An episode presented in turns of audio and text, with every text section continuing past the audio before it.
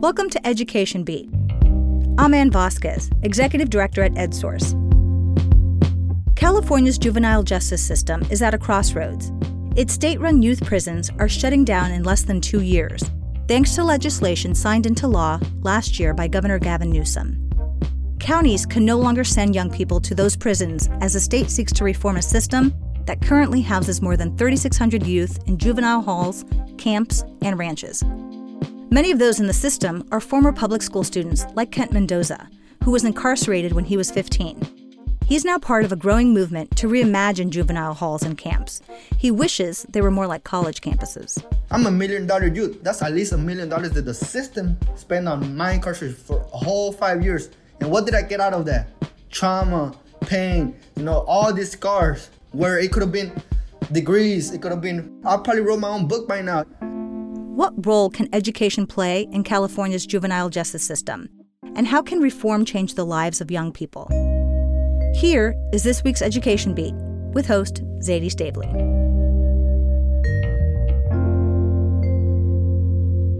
Kent Mendoza's family immigrated to Los Angeles from Mexico when he was six. He felt lonely and disconnected, and he struggled in school. He never learned how to read until he was in eighth grade. I used to see kids that knew how to read, and I was the only one that didn't know how to read. So to me, that always messed me up mentally as a kid. And on top of that, just imagine, damn, I don't know how to read. People are making fun of me. I don't even want to read. You're just, it's a shame, shame, shame, shame, and embarrassment as an immigrant kid. And then you don't even know how to speak English, so you're even more embarrassed. So all that is just, and then you don't have a father. So to me, all that really is a combination of feelings that were just in my mind, messing with me, my psychological, right? When Kent was 14, he found a group of other teens that were going through many of the same things. They were in a gang. They were just like me. They were all immigrants.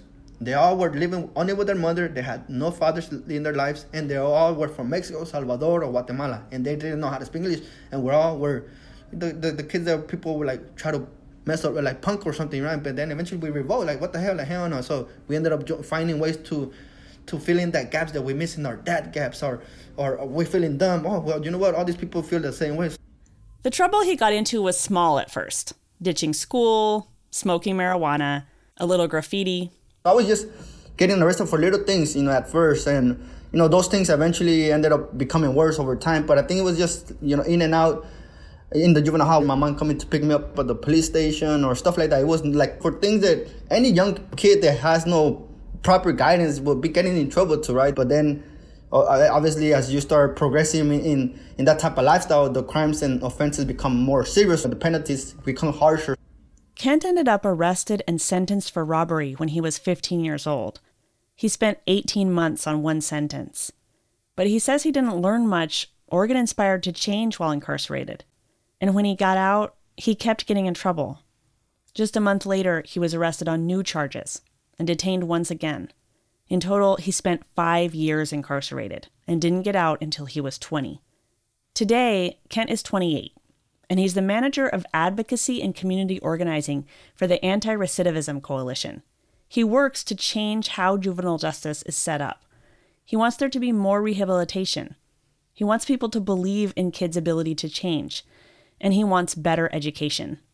Inside the juvenile halls and camps where Kent was, he had school, but this is how he remembers it. To me, I felt like in school it was more of a place where everything bad happened, you know, all the tension, all the fights, all that. So whenever, like, I was in juvenile hall, in, in, in central juvenile hall, or, you know, I didn't want to be in class, you know, I wanted to get out of there. Why? Because the teachers kind of didn't know what the heck they were doing, or they were just easy to push around, you know, and and what I saw was that all they did was give out packages, be like, oh, here, read this package and copy it to, to another page and you know i never really saw like no quality in the education and you know and if anything it's like i feel like the the teachers were just uh i don't know if they was not passionate. And on top of all of that he had to worry about violence. You know every time i was in class you know i had to deal with people wanting to fight me you know i had to deal with people wanting to diss my gang and and you know and it was like headaches honestly just having headaches all day. And so i really didn't get anything out of any education while i was incarcerated one experience Kent had there showed him that maybe it wasn't just him. That maybe if he was given opportunities to tap into what he was interested in, he could even enjoy learning. A group came in to hold a debate about cloning. and you had to pick a side, like pros and cons, you know. And, and I remember, to me, that was an amazing experience because when I learned about the, the, the cloning and biology, I became nerd, and I was literally I was a gang member at this point. I literally was curious about this stuff. I was like, "What is cloning?" And I started asking my teacher, and I told me, "Let me be the, the debater." And then they literally had a debate in the gym, you know. And then uh, I never experienced those types of things, but I think like those are the types of things that we need to be seeing more of, you know. It was a glimpse of quality experience of something like that. So to me, that was something that I remember that I still recall to this day that I learned about biology. Those things, you know, they something in that time tapped in my curiosity.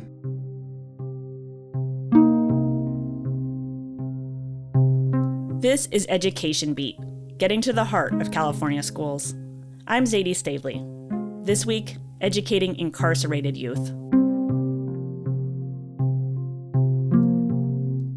Kent Mendoza is a passionate advocate for reforming the juvenile justice system in California. I met him through my colleague Betty Marquez Rosales, who is starting a new beat on juvenile justice and education at EdSource. Hi, Betty. Hi, Zaidee. Betty, you recently wrote about how California is trying to overhaul completely their juvenile justice system and some of the challenges. Um, and so, what I understood from the story is that basically California passed a law that requires all youth prisons to be shut down by 2023. And therefore, counties will no longer be able to send young people to prisons. Rather they have to house them in their own facilities which are usually you know juvenile halls or camps right? But some of the ideas to create these more home-like environments haven't played out. Can you explain what's going on? Right. So senate bill 823 does exactly what you just mentioned. And so one of the issues which Los Angeles County is certainly experiencing right now is zeroing in on which facility might be the least restrictive in terms of not focusing on punitive measures or having a system of punishment and instead focusing on it being more home like and focusing on care and rehabilitation. The large problem here is that many of the facilities that currently exist at county levels, they were created before these ideas really started going more into the mainstream. The idea of providing rehabilitation for young people who've been charged with committing crimes versus having a sort of more punitive approach. And it sounds like there were two camps in, in Los Angeles County that were being considered, but so far nobody has been moved into those camps. Is that right? Right. That idea received quite a bit of community opposition because there were fears from local residents that housing this group of young people near their homes might lead to a potential rise in crime. Um, there was concern over lack of transparency in choosing those camps, and so that idea was scrapped. Um, and after some more back and forth, they decided on Campus Kilpatrick. It's it's been around for some time, but it was reopened in 2017 under a different design. The idea really aligns with the intent of Senate Bill 823 um, in that young people, rather than being housed in sort of these separate dormitories and units, they're housed in groups um, of, I believe, eight to 12 at a time, and they receive group therapy. Um, but have people been sent to that camp yet? The issue right now is that while that back and forth was happening and while a temporary and or permanent location was chosen they've actually been incarcerated at Barry J. Nidorf which in September a regulatory agency found that specific juvenile hall to be quote unsuitable for the confinement of minors since it was founded 9 years ago it's the first time that the board has issued such a finding and it included both of the juvenile halls that are in LA County. And one of them is where about 20 young people who prior to Senate Bill 823 would have been sent to the state, they've actually been incarcerated at Barry J. Nidorf. Actually, Kent spent some time at Barry J. Nidorf when, when he was younger. So let's talk a little bit about Barry J. Nidorf. So there was also a complaint filed in California Superior Court in January because of a two year U.S. Department of Justice investigation. And what did that investigation find? The investigation found that the juvenile hall staff They were using excessive force. Young people in the juvenile hall were not being provided with appropriate bedding, with appropriate access to bathrooms. They were, you know, denying youth access to, to those kind of basic needs. And they were also failing to provide the legally required education services. And so, for those people who are still in the state youth prisons, what kind of education is being offered to them? So, each of the state youth prisons have a high school. And these high schools, uh, they also offer some vocational courses, some community college courses, depending on the age. And so, while those sort of education programs exist, their test results offer some insight into the level of achievement that they can attain while being incarcerated. I'll share one one statistic that really stood out to me. In 2018, none of the students at any of the three correctional facilities at the state level, none of them scored proficient in math on the state's Smarter Balanced Assessment exam. Um, and this is data from the California Department of Education. And in reading, at one of the high schools in the correctional facilities, 8% of students scored proficient in reading, and at the other two schools, it was 3% of students who scored proficient in reading. And so that offers some insight into the opportunities that, you know, young students have while incarcerated. When Kent was incarcerated, what made a really big difference was that he met a mentor, someone who had been through similar experiences, who visited juvenile halls every weekend to talk with the kids inside. That person gave Kent hope. All my life, I, I felt outcast. I felt lonely. And the reason why I did some of the things that I did because as an immigrant you feel lonely and now cause like you're incapable of things. You know, your self esteem is very low. When you have people that start believing in you, even when you don't believe in yourself, uh, to me that's really what started keeping me hopeful and, and, and you know planting that seed in me. And to me it was just like literally having people that don't give up on you. You know. And to me, it was a mentor that was there from the day that I got locked up into the day I got out, and they was able to see me and never gave up on me. And then, not only that, but through that person I have I extended my, my support system and I guess just feeling value, feeling knowing that even though I'm in this place, there's people that are waiting to for me to to, to come home and, and, and support and to support me. What stood out to you about Kent or what made you think that his story is powerful? Ken is really passionate about having credible messengers in youth prisons. Um, and having credible messengers really be connected to anybody who might be involved in the juvenile justice system. By credible messenger, do you mean somebody who the young person will be able to trust and believe when they when they guide them or give them advice? Yes, that's exactly right. It's someone who maybe they've had similar experiences in the past. And so that that really stood out because he shared his story of spending time in facilities that were not conducive to rehabilitation.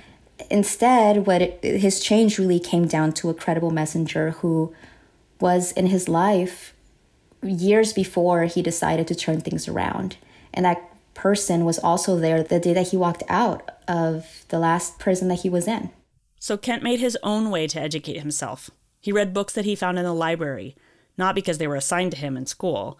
He read about Nelson Mandela and Gandhi, and he read a book called Earning Freedom by Michael Santos about getting through a long prison term. He did graduate from high school while he was in juvenile hall, but then he felt he had no way of continuing his education further. Kent has a vision for how he would like juvenile halls and camps to look. He wants them to look and function more like college campuses. You know, when we look at the carceral systems, uh, the way they're set up, the way the facilities are built, they all look like jails. They all look not welcoming. They all look very depressing.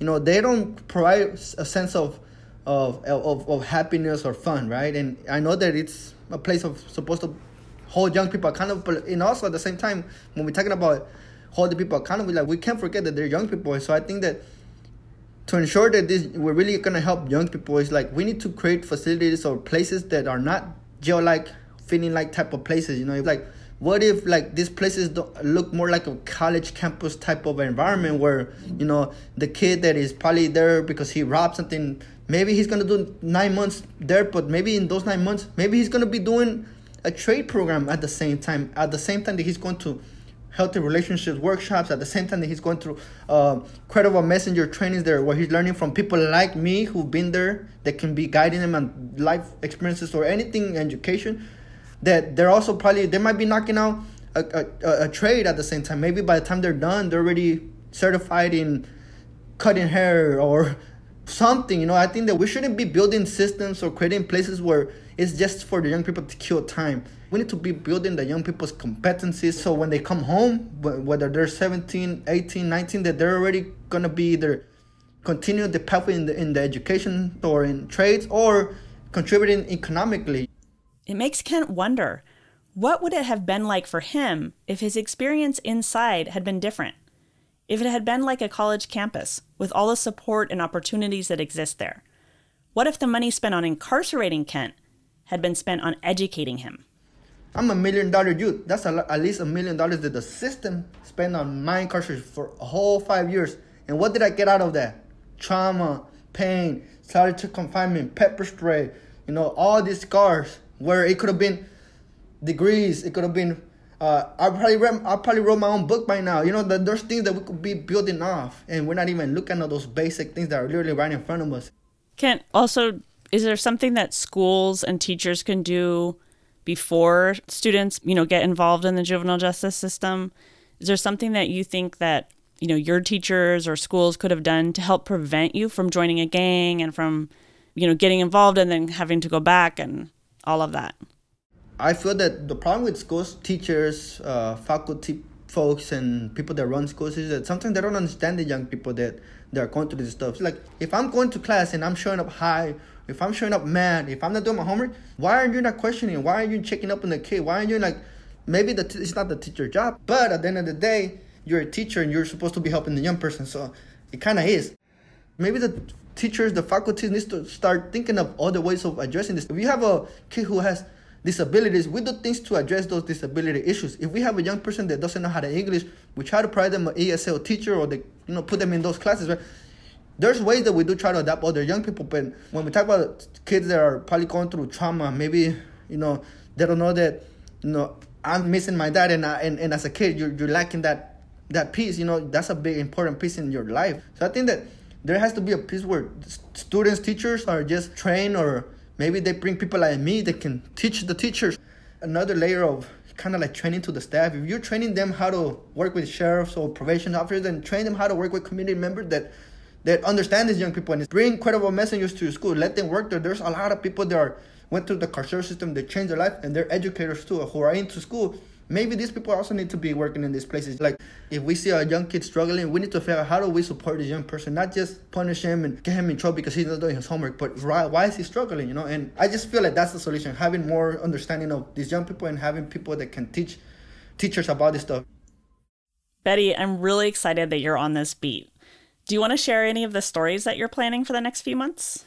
Some of the stories that we really want to focus on is diving deeper into this question of education at both the state youth prisons and at county probation camps, county juvenile halls. What are the opportunities that young students are uh, being offered? What are their test results? What are their experiences in whichever facility they may be in? And really, when it comes down to it, the priority with covering juvenile justice it comes down to sharing the experiences of the people who've been in any of the facilities and, and better understanding those experiences to be able to share them with our readers. Thank you for listening to this week's episode of Education Beat Getting to the Heart of California Schools, a production of EdSource. Our producer is Kobe McDonald. Special thanks to Kent Mendoza, Betty Marquez Rosales, and our director, Ann Vasquez. Our theme music is from Blue Dot Sessions. This episode was brought to you by the California Wellness Foundation. I'm Zaidee Stavely. Join me next week, and don't forget to subscribe.